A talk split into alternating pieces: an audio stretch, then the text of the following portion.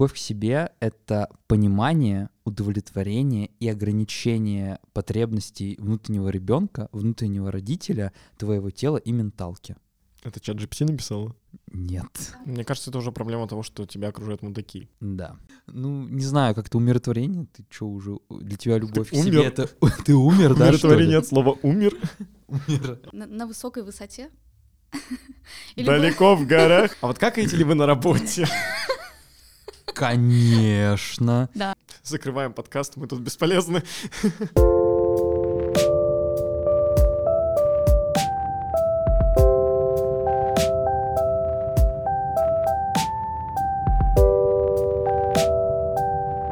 Всем привет, это подкаст «Мальчики плачут». Меня зовут Егор. Меня зовут Сёма. И сегодня у нас в гостях Полина, наша подруга, ей 22. Она руководит iOS-отделом в одной из компаний Екатеринбурга, а еще попросила написать, что увлекается психологией уже 4 года и дает бесполезные советы своим друзьям. Привет. Да, всем привет. В этом эпизоде мы хотим поговорить о таком весьма абстрактном понятии, как любовь к себе. Что это такое, как мы вообще это понимаем, какие советы у нас есть по развитию любви к себе. Вот все это мы сегодня и будем обсуждать. Давайте начнем, а, так сказать, с определения. Что вы называете любовью к себе? Давай я начну, потому что я... Ты э, записала? Я, я записала, да. У меня прям конкретно по этому поинту было определенное видение, что для меня любовь к себе — это вкладываться в себя и свое состояние первоочередно и не чувствовать за это вины. То есть это везде, где это возможно, выбирать себя. И даже на самом деле, э, когда ты делаешь выбор в пользу другого человека, это так или иначе выбор в пользу себя, потому что тебе хочется ему помочь. Вот, для меня вот это вот любовь к себе. Я тоже тоже подготовился. Да. Я самый не готовый сегодня пришел. Я могу потом еще долго рассказывать, почему оно такое. Любовь к себе — это понимание, удовлетворение и ограничение потребностей внутреннего ребенка, внутреннего родителя, твоего тела и менталки. Это чат GPT написала? Нет. А внутреннего взрослого? Я, ну, если честно, вообще до сих пор не понимаю разницу между внутренним родителем и внутренним взрослым. Вообще говоря, в чем прикол? В том, что я в какой-то момент разделил условно себя на такие четыре части. Это есть вот эта вот сознательная штука, в которой есть внутренний ребенок и внутренний родитель. И у каждого из них есть какие-то свои потребности, свои желания и прочее.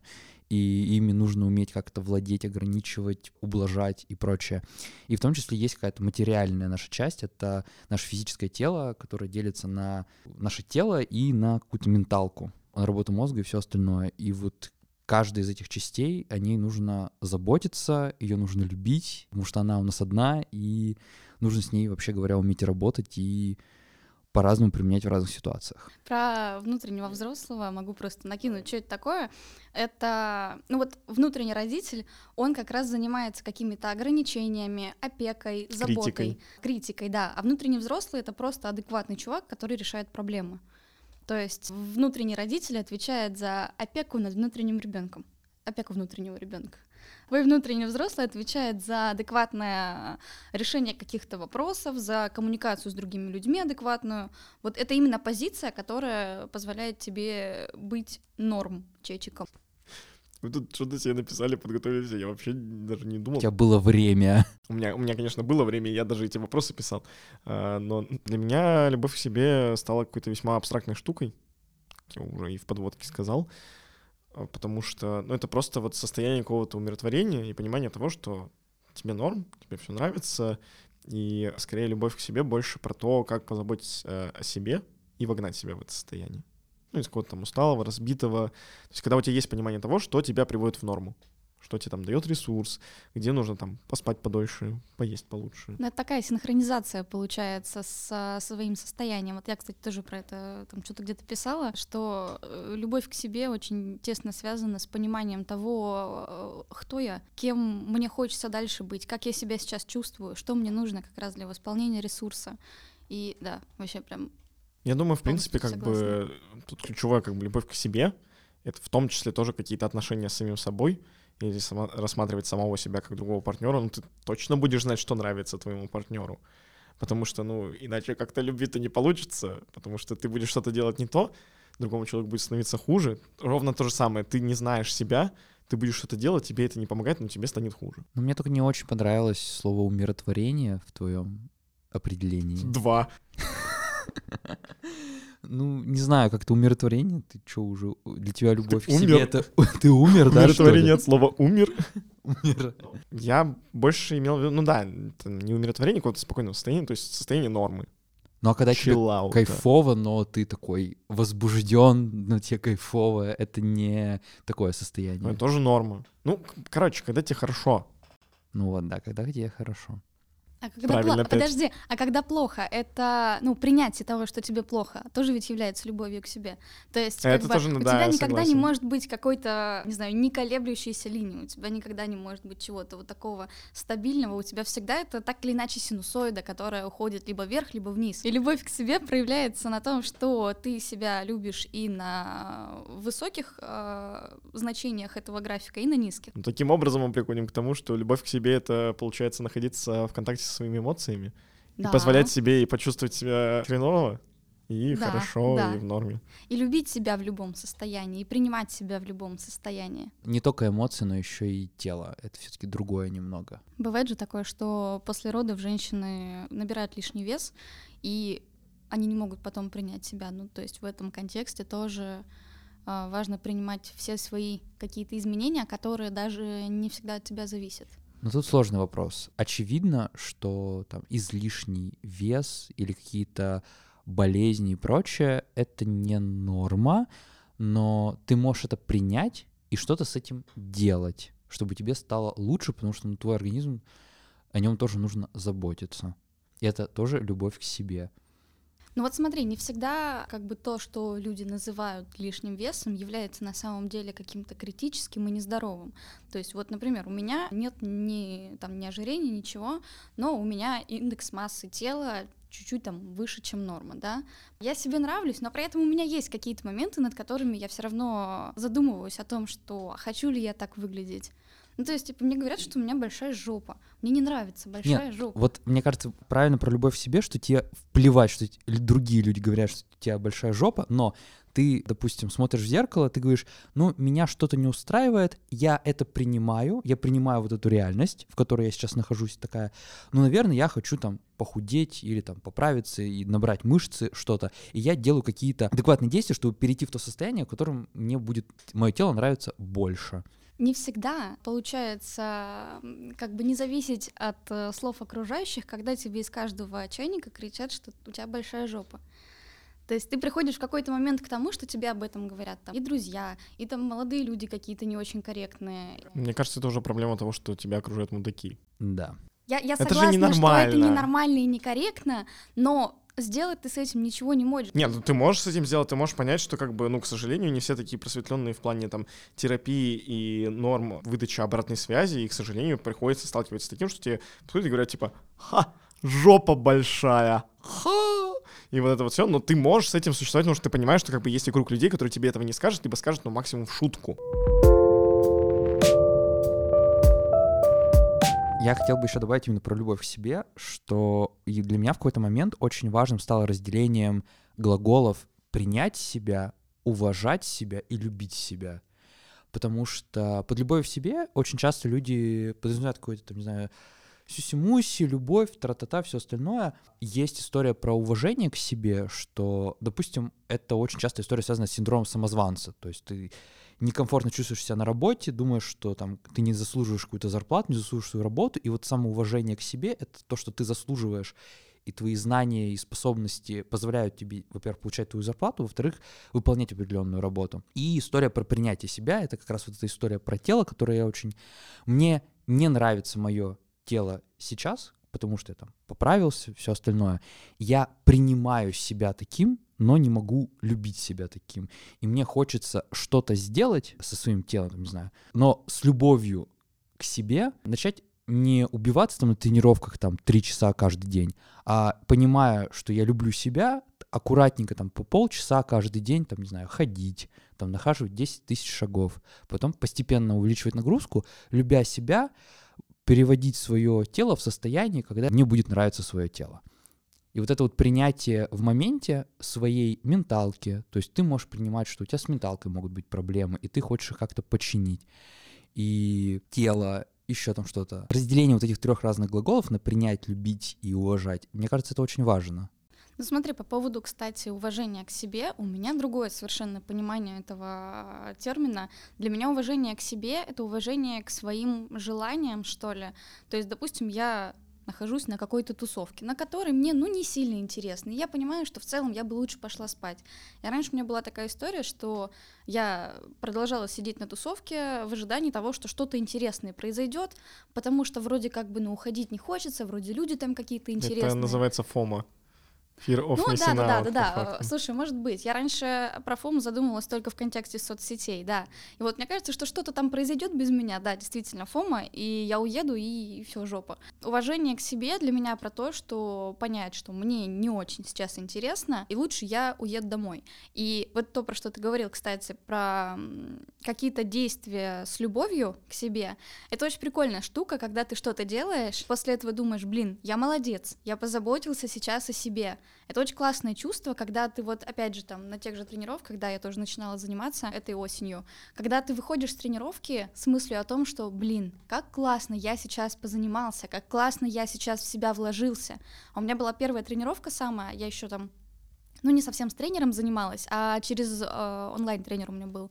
Вот, первая тренировка была очень жесткая, я там после нее чуть ли не блевать вообще хотела, и я выходила с таким ощущением, что нахер мне это вообще все нужно просто убейте меня, я очень, э, прямо мне было очень плохо после этой тренировки. Но когда я тренировки стала разбавлять, допустим, плаванием или йогой, это очень прикольно, когда ты вот это заканчиваешь и понимаешь, что вот я сейчас для себя что-то сделал, я молодец, я вложился в себя, в свое состояние, спокойствие и так далее. Ну, тут самое главное, чтобы именно не перегружать себя, потому что я почему выделил в своем определении отдельно тело и менталку, потому что очень часто вот любовь к себе относят именно любовь к внутреннему ребенку, к его к твоим каким-то внутренним желаниям, что тебе там хочется этим заниматься, там хочется танцы, танцами заниматься, хочется вокал петь, все остальное, но мы почему-то постоянно все забываем про то, что у нас есть тело физическое и, и голова, там мозг, который работает. И вообще говоря, у него его тоже нужно любить, у него есть куча ограничений. Ты не можешь пойти на тренировку и угандошиться там два часа сложной тренировкой, твоему телу потом будет очень плохо. Ты не можешь просто взять и резко перестать есть, там, не знаю, сесть на какую-то суровую диету, чтобы там сбросить какие-то килограммы, потому что, опять же, твоему организму будет очень плохо.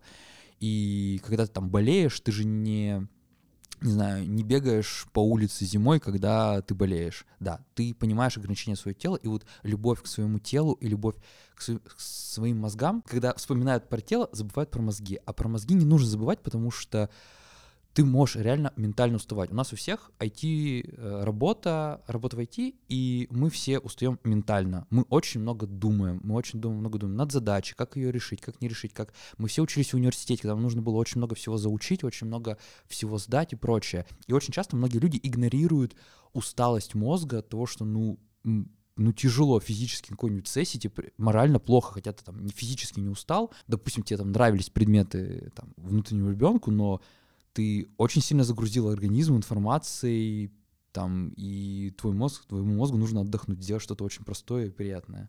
Я просто могу тоже в эту тему сказать. Мы как раз разбирали это с психологом. Во-первых, она сказала, что умственная работа — это работа сложнее, чем физическая, во-первых. А во-вторых, вот эта вот э, утомляемость во время сессии, во время каких-то сложных периодов на работе, это очень сильно к нервной системе отсылает, которая у нас э, работает через э, два таких профиля, это симпатика и парасимпатика. И когда ты очень сильно умственно нагружаешься, у тебя активируется э, симпатическая нервная система, которая тебе позволяет просто идти херачить прямо что-то думать активно, еще что-то. А за восстановление нервной системы у тебя отвечает парасимпатика. И когда ты ходишь в зал, когда ты ходишь на какой-нибудь массаж, медитируешь, а, как-то осознанно ешь, гуляешь, просто рефлексируешь, у тебя как раз твои силы восстанавливаются. И важно при какой-то нагрузке, и это тоже, наверное, одна из, одно из проявлений любви к себе, уметь вовремя активировать э, парасимпатику и восстанавливаться, потому что я в какой-то момент, но это уже к теме, наверное, одного из следующих эпизодов, не не учла эти вопросы, и у меня начал организм выдавать панические атаки как э, следствие перегрузки симпатической нервной системы.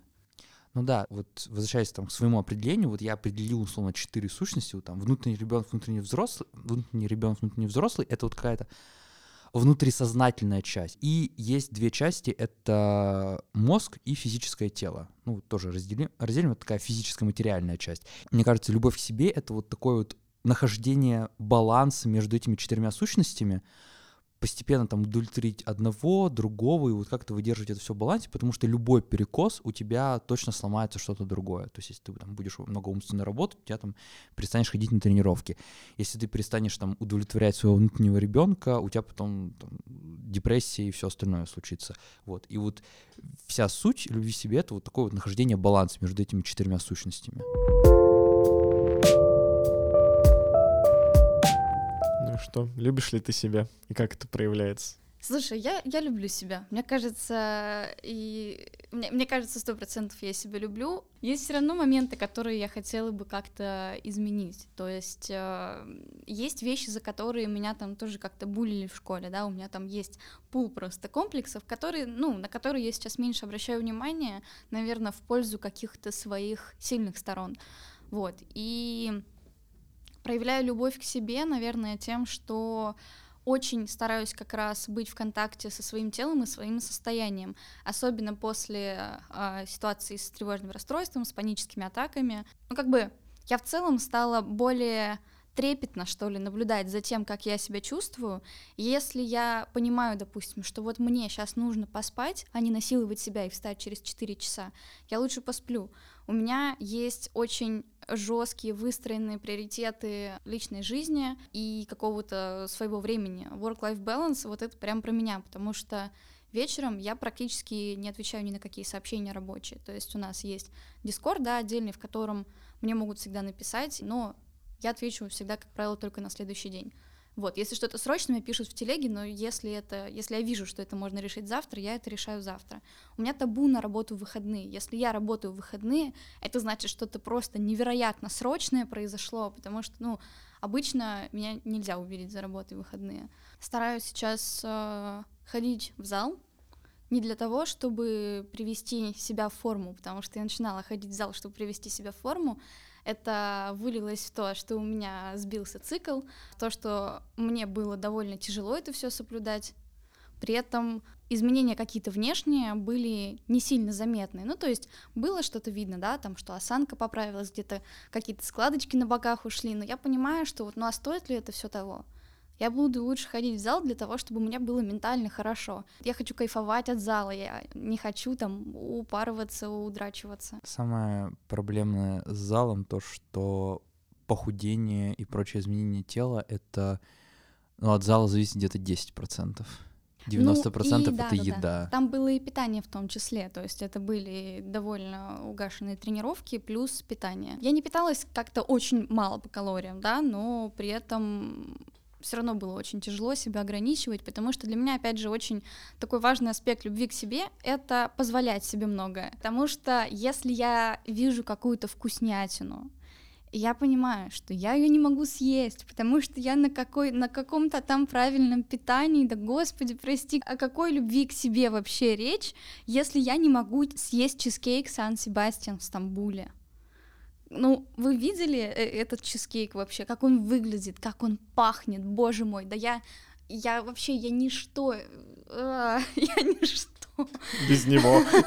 Я ничто без него, без э, я очень гурман просто. Вот у меня в плане еды такое отношение, что я очень люблю разные сочетания вкусов.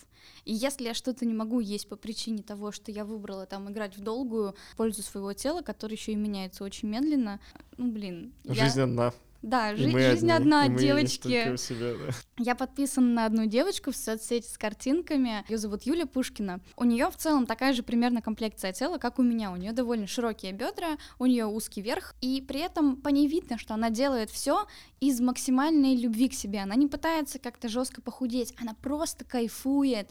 Она ест вкусную еду, она спит со всякими горячими зарубежными парнями. Она вот, она прям чувствует эту жизнь. И я когда, я когда когда я на нее смотрю, как она там ходит на какие-то свидания, что-то делает, с собакой гуляет, она это все делает из такой любви, и я этим очень заряжаюсь, потому что я хочу таких вайбов больше, чем какой-то жесткой дисциплины в пользу там тела, которое, ну, вроде бы не в сильно плохом состоянии. Хотя я довольно сильно набрала вес за последний год. Слушай, я вот сейчас э, послушал, что ты говоришь, я понимаю, что если до этого я думал, что вот я там в какой-то близкой к идеальной степени любви к себе, сейчас я понимаю, что я не до конца к ней, и до сих пор еще к этому иду, потому что там за прошедший год я там больше нагладил контактом со своими эмоциями, с телом в том числе, принял там свою внешность, начал как бы смотря в зеркало, нормально к себе относиться, что типа норм, чел. То есть не было такого, что смотришь в зеркало такой, так, ну тут что-то вот тут бы поправить, тут бы набрать, все, нету его. Ну, там еще зал немножко приключился, и удалось немножко себя в норму принести. То есть все вот это понимание, там, налаженный контакт с эмоциями и там, с внешностью в том числе он есть. Но, например, я до сих пор работаю по вечерам иногда, работаю по выходным, и сейчас я больше сталкиваюсь с тем, что я осознаю уже это как проблему. Что тот факт, что я вот перед записью подкаста, а мы записываемся в воскресенье вечером, я сегодня днем себе составлял план на неделю вперед, в том числе с задачами на выходные. И я в таком режиме живу уже год практически. Я начинаю задалбываться от него. То есть я начинаю очень сильно уставать. Даже несмотря на то, что некоторые из тех задач, которые я планирую на вечера, они как бы мне приносят ресурс. Но в целом вот это осознание того, что я как бы работаю в то время, которое мне должно быть свободным.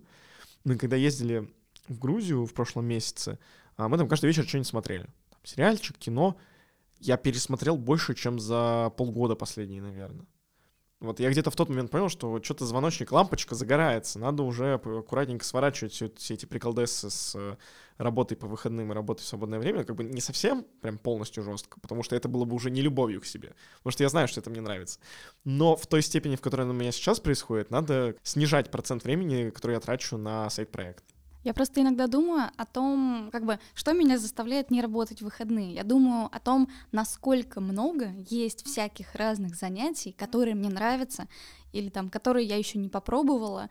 И мне вот это знание, оно мне не дает просто сидеть там в воскресенье и разбирать рабочие таски. Ну, потому что для этого есть рабочее время. И когда я понимаю, что я там могу пойти поиграть в теннис, например, большой. Я очень люблю играть в большой теннис. Я не знаю, пойти куда-нибудь погулять, сходить. Э, мы там ездили с ребятами, например, в приют Хаски. То есть я просто для, для себя составила список а, каких-то максимально классных, эмоциональных, интересных занятий. И когда у меня этот список лежит в Notion, я, я на него смотрю периодически, я не понимаю, как я могу вместо этого работать. Хотя я тоже очень люблю свою работу, и если бы я, наверное, не работала, мне было бы очень плохо. Но для работы есть выделенное время. На самом деле, я давно думал о том, что обязательно нужно, ну, не работать. Ну, то, что у тебя должно быть свободное время, еще из той истории, что когда ты работаешь и думаешь, ну, я могу поработать на выходных, я могу поработать вечером, у тебя как будто нет ограничений, и ты можешь больше прокрастинировать в течение своего рабочего дня, работать не так эффективно, как бы ты мог, потому что, ну, такой, ты можешь размазывать свою работу, в итоге ты нифига не отдыхаешь, размазываешь работу, работаешь неэффективно и не отдохнул, не поработал и ничего. А когда у тебя есть четкие рамки, когда ты работаешь, когда ты не работаешь, то ты как бы ну, эффективно, хорошо постараешься поработать, что-то не успел, ладно, не успел, но ты нормально отдохнешь в свободное время. У меня сложилась такая математика, да, того, сколько у меня есть свободного времени э, в день. То есть если вот 24 часа взять, у нас 8 часов это сон, 8 часов это работа. Вот ты говорил, что ну не обязательно 8 часов. А что значит не обязательно 8 часов? Это типа, что можно больше, можно меньше. Я вот просто стараюсь всегда, а, когда прихожу на работу, что я вижу, что вот там, не знаю, в 10 часов пришла, значит, в 18 примерно я ухожу. Я стараюсь все это время работать довольно-таки продуктивно, там, ну, за исключением обеда. Потому что если я понимаю, что я там где-то что-то походила, там, это, это все растягивается очень сильно, и в итоге у меня остается, тоже мы вчера считали, 3-4 часа свободного времени в день.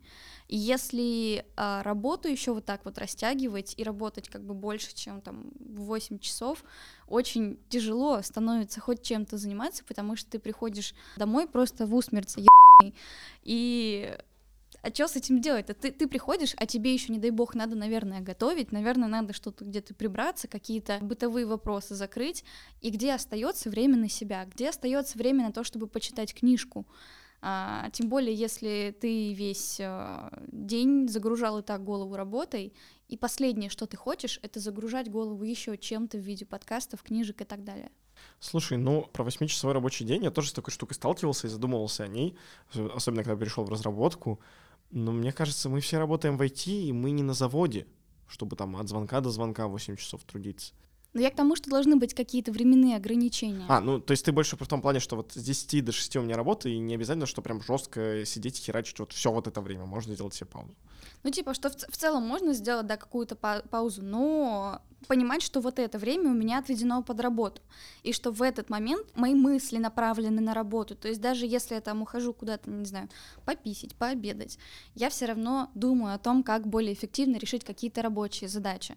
Но как только это время заканчивается, заканчиваются мои мысли о работе. Хотя, наверное, в фоне оно все равно так или иначе прокручивается, и с этим ничего не сделаешь. Но фокус внимания переключать можно, и мне кажется, даже нужно делать для того, чтобы давать себе пространство для себя. Итак, мы узнали, что Полина на работе не ходит покакать, а только пописить и пообедать. А вот какаете ли вы на работе?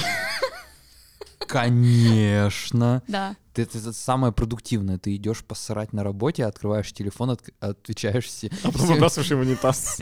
Отвечаешь на все самые неприятные сообщения, пока сырешь. Я хочу поговорить про ограничения. Вот ты сейчас говоришь, то, что ты работаешь с 10 до 6, и это как бы твое проявление любви к себе, что ты устанавливаешь некие рамки для работы, которую ты в том числе любишь. И вот очень частый поинт, по которому мы часто слышим и там в каких-нибудь подкастах про саморазвитие, про такое, знаешь, хардкорное, что дисциплина на самом деле это тоже форма проявления любви к себе, потому что ты дисциплинируешь себя в определенное время работать, дисциплинируешь себя в определенное время заниматься там спортом, и, условно, дисциплинируешь себя э, на свободное время, на время провождения. Но И только ты- если ты этого хочешь. Ну, да, да, очевидно, что... Ну, Я мы- просто мы- задолбался дисциплинировать себя, реально. Меня бесит тот факт, что я каждую неделю завожу себе листок А4, планирую задачи на неделю, расписываю все дни, а потом, типа, печалюсь из-за того, что я продолбал. А продолбал справедливо, потому что, ну, там, ты не можешь, как бы, зафиксировать, что ты вот в понедельник, вторник, среду занимаешься только этими задачами. У тебя там какой-нибудь синхрон произойдет, правки придут. Мне кажется, хороший скилл планирования в том, что ты учитываешь, что у тебя часть тасков твоих не закроется по разным причинам, и ты в том числе планируешь отдых и свободное время, чтобы восстановиться на новую там неделю рабочую Ну вот прочее. у меня почему меня не устраивает, потому что у меня токсичное планирование. Я по факту мало себе времени на отдых оставляю. Да, это очень Вот. вообще классный поинт, что нужно планировать отдых. У меня в календаре заняты слоты, когда я как-то отдыхаю. Причем даже если это выходные, там, ну, мне просто так проще ориентироваться, чтобы у меня всегда напоминалки приходили о том, что у меня там через два дня вот это вот событие. И у меня, если, допустим, что-то есть вечером, какая-то там, я с другом куда-то иду или еще что-то, у меня это время забито в календаре как занята. Ну, то есть, если я там с 7 часов куда-то иду, у меня с 7 часов в календаре время. И мне никто не может уже поставить встречу с 7 вечера. Я так начал забивать себе время в календаре, потому что иначе я забываю от количества дел и вот всего остального. На покушать. Ой, у меня, да, у меня сейчас, э, по-моему, еще с прошлого года очень стоит и жестко, что каждый день с двух до трех у меня стоит встреча обед. Тут есть две противоречащие истории, что любовь к себе — это и про ограничение, и про неограничение. Типа и про дисциплину, да. и про недисциплину. Да. По факту, как весы какие-то, что ты просто нащупываешь, что тебе нравится, что не нравится. Ну вот как я с залом. То есть я очень давно хотел пойти в зал. Я начал заходить на тренировки. Вот, потом понял, что мне как бы не нравится по утрам ходить, сдвинул на середину дня и кайфую. И вот как бы тоже строишь какой-то план. Ровно вот возвращаясь на несколько мыслей назад, что кто-то из вас говорил, что тебе может что-то в тебе не нравится, но ты спланируешь, как это исправить, либо начнешь принимать. Спланируешь и будешь двигаться с любовью к себе. Ну вот, то же самое. Типа не обязательно, как это, если ты себя любишь, и если тебе, допустим, ничего не хочется менять, то не обязательно себя как-то дисциплинировать в чем-то. Ты так или иначе делаешь выбор. Либо выбор в пользу того, что ты хочешь что-то поменять, либо выбор в пользу того, что ты ничего менять не хочешь. Ну вот, например, а, как бы опять же возвращаясь э, к ситуации с моей фигурой, которая мне сейчас в целом, ну я бы не сказала, что это для меня какой-то идеальный вариант, но я готова выбрать оставить все как есть и продолжить наслаждаться вкуснейшей едой и тренировками не ради похудения, а ради удовольствия. Поэтому, типа, не, не выбирать дисциплину — это тоже проявление любви к себе. Вот у меня как раз теншн про еду. Это вообще моя лично больная тема, потому что у меня гастрит, у меня проблемы с ЖКТ, и я всю свою жизнь вынужден себя ограничивать в еде просто потому что я получу гораздо больше боли от съедения вашего там какого-нибудь молочного тирамису, нежели удовольствия, потому что у меня потом будет болеть голова, у меня это хреново переваривается и все остальное. Вот, и для меня это тоже как бы ограничение, но это ограничение во благо, чтобы у меня потом организм себя чувствовал хорошо и не болел. Это, это выбор, который ты делаешь, типа, осознанно. Я точно так же бросила курить. Я очень долго не могла бросить курить. Я курила, наверное, класс с 11 получается, меня никогда ничего не ограничивало, чтобы я могла бросить курить. То есть, типа, это влияет на здоровье, типа, да похер. Это дорого, ну да похер. Типа, я понимала, сколько бабла на это уходит, я понимала, что это там эффектит на мое здоровье, как нам рассказывали там в школе, показывали всякие э, ужасные картинки. Ну там не ужасные меня картинки, это... так или иначе ну, оно на меня это да, но на, на меня эти факторы не сильно влияли, и при этом я вроде как пыталась, но все равно к этому возвращалась каждый раз. И вот в один момент у меня начались панические атаки, и к паническим атакам, и к тревожности повышенной, том числе приводило курение. И это ровно тот момент, когда мне пришлось сделать выбор. Что я хочу? Продолжить курить или чтобы у меня не было панических атак? И вот этот выбор позволил мне бросить курить. На самом деле мы сейчас подходим к теме, что очень часто все эти истории на нас эффектит общество, потому что мы начинаем курить обычно, потому что наша компания друзей и всех остальных курит. Мы едим, допустим, моя большая боль, мне там нельзя есть условную пиццу, потому что там жареный сыр, а для меня это просто вообще э, смерть моей, смерть моему желудку. И, но я это ем, потому что все вокруг едят. Это про уважение к себе. Это тот же самый тейк, когда ты сидишь на тусовке, и ты понимаешь, что типа социально одобряемо это остаться и продолжить тусить с ребятами. Но ты понимаешь, что тебе лучше сейчас уехать. Точно так же с едой, точно так же с курением и вообще с много Иногда с чем. можно остаться на тусовке, а на следующий день лететь в Москву. Ну тебе же понравилось. А, вот, кстати, на самом деле это тоже интересная история, пояснительная бригада. Я встречал свой день рождения и в немного пьяном угаре в ночь э, на следующий день купил билеты на Москву за два часа до вылета. И мы полетели одним днем в Москву. И в определенные моменты, когда я был в Москве, там была фиговая погода, состояние немножко похмельное, ты такой уставший, ты не спал, ты спал только в самолете. Вот, и я понял, что вот это было из любви к себе в целом, вот это все приключение московское, потому что когда мне было фигово, я такой, ну ладно, сейчас мы погрустим, типа, дадим себе время как бы выплеснуть все вот эти вот эмоции, немножко отдохнуть, потому что в какой-то момент я ехал на встречу с подругой, которая в Москве живет, на метро, и вот в этот момент что я так устал, я там спускался на ВДНХ, там дохренище народу было, вот, я ехал, я просто грустил. С одной стороны, у меня день рождения, вроде бы самый счастливый день в году, это вся токсичная история, я такой еду, грущу, и мне так хорошо. А потом я приехал к друзьям, с ними посидел. И я такой счастливый обратно возвращался, просто невероятно. Ну и... это, опять же, в тем про принятие любых своих эмоций да, и да, любовь да. к любым своим эмоциям. Вот у меня есть в этот же день, на самом деле, в день рождения Егора, полностью противоположная ситуация. Я не должен был попасть на день рождения Егора, потому что я должен был уехать со своими друзьями в Тюмень. Мы хотели там компанией посетить просто Тюмень, и там есть какой-то прикольный аквапарк. Я купил билеты на электричку туда и обратно. Мы оплатили уже съемную квартиру, мы оплатили билет в аквапарк. И в ночь с пятницы на субботу я очень там допоздна доработал, и у меня уже там вторую неделю была бессонница, я очень хреново спал. Я засыпал где-то в 4-5 часов э, ночи, просыпался, ну, в 9-10. И я лежу в 3 часа ночи, понимаю, что мне нужно вставать через полтора часа собираться на электричку и ехать тусить в Тюмень. И в этот момент я, наверное, впервые в своей жизни сказал нет, я не поеду, потому что я хочу отдохнуть. Я не представляю, как я туда поеду, я просто буду два дня очень грустным. Мне не хотелось портить ребятам отдых, и я решил остаться, выспаться в этот день. И в итоге, как бы, ребята там съездили, надеюсь, им понравилось, но от того, что я как бы остался в Екатеринбурге, я прекрасно сходил, потусил на день рождения Егора, потом еще на следующий день поработал в воскресенье, не повторяйте моих ошибок, но главное, что я сумел, мне кажется, расслабиться, расслабиться, прям расслабиться. Ты поборол Фому. Да-да-да, я поборол Фому. Возможно, я упустил классные приключения, но я выбрал в этот момент себя, а не общество. И в этот же день я тоже выбрал себя, а не общество, не поехав в Москву с Егором, потому что сказал, блин, я хочу поспать, мне завтра хочу поработать.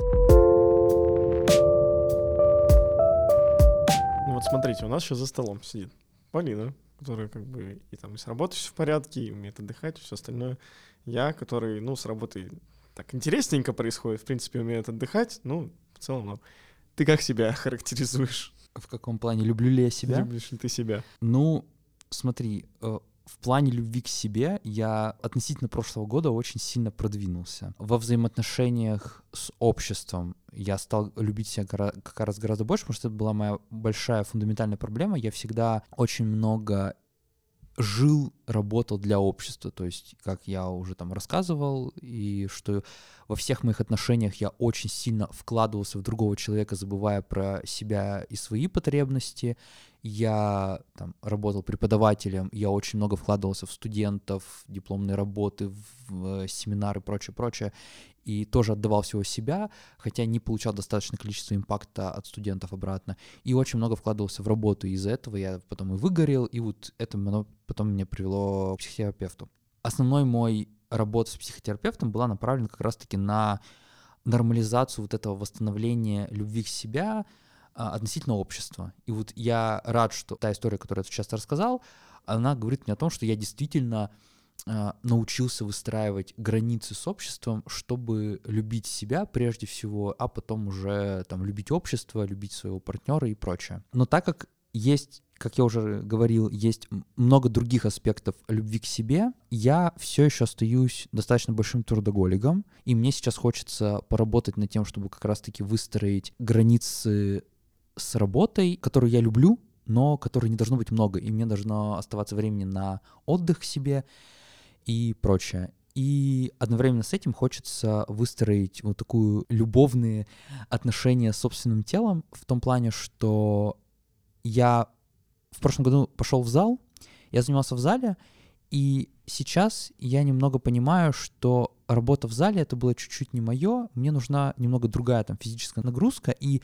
мне сейчас очень интересно убрать какой-то лишний шум. Э, я тоже там потихоньку отказываюсь от соцсетей, от большого количества там, взаимоотношений с людьми, чтобы немного погрузиться в себя и понять, а что нужно моему внутреннему ребенку, что мне хочется, что мне не хочется, какой спорт мне нравится, то есть может это танцы, может это какой-нибудь там ММА или еще что-то. Какие хобби я хочу добавить в свою жизнь? Хочется подумать, с какими людьми мне хочется общаться, с какими не хочется, потому что очень часто бывает такое, что ты с кем-то общаешься, и ты заряжаешься там эмоциями, заряжаешься позитивной энергией, а с какими-то людьми ты общаешься, они из тебя высасывают все соки, и ты уходишь прямо убитый после общения с ними.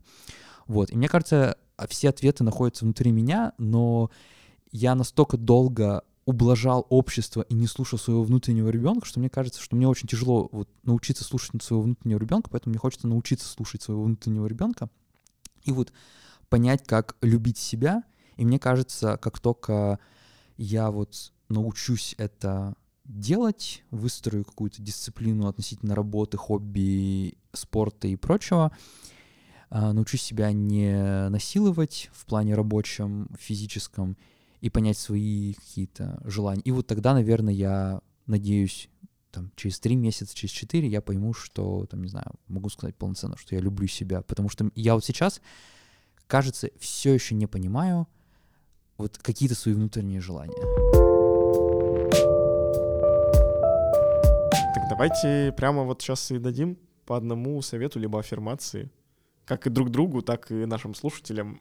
Я просто зацепилась за вот эту историю про внутреннего ребенка. Мне кажется, очень прикольно просто начать делать то, что ты уже для себя выделил, как то, что тебе нравится, и просто потихоньку войти в кураж. То есть ты что-то делаешь, ты чувствуешь от этого невероятную отдачу где-то внутри, и тебя заносит, и тебе хочется делать еще, тебе хочется еще пробовать, еще какие-то новые, может быть, способы как раз раскрыть в себе вот эти желания обнаружишь. Вот, так что, да, раскрывайте своего внутреннего ребенка, идите у него на поводу, он классный, он вас любит, и вы его любите тоже. У меня, наверное, даже не бесполезный совет, а бесполезная аффирмация. Вот такое у меня будет, что а, если вы сталкиваетесь с тем, что вы понимаете, что ваша текущая жизнь вас не особо устраивает, и вы отчасти понимаете, как эти проблемы можно порешать, пусть даже эти проблемы не решаются мгновенно, пусть даже нужно будет совершить там несколько шагов, может, 100 к тому, чтобы решить проблемы. Но тот факт, что вы осознали проблему и понимаете, как ее решить, это уже неплохое такое проявление любви к себе. У меня, конечно, совет будет про то, что минимизируйте какое-то мнение общества о вашей жизни, не совсем его выбрасывайте, потому что оно может быть полезным, но прежде всего в каких-то решениях, в каких-то познаниях ориентируйтесь на себя и только на себя, потому что, ну, это ваша жизнь, и только вы можете понять, как вам любить себя. Никто другой не может рассказать вам, как правильно любить себя, кроме вас самих. И единственный способ это понять, это, ну, выстроить какой-то диалог с самим собой. Закрываем подкаст, мы тут бесполезны.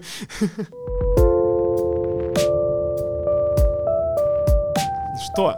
Финальный вопрос, который придумала, между прочим, Полина. А мы решили сделать из этого традицию. Поэтому мы зададим тебе этот вопрос. Когда ты видела последний раз, что у мальчики плакали?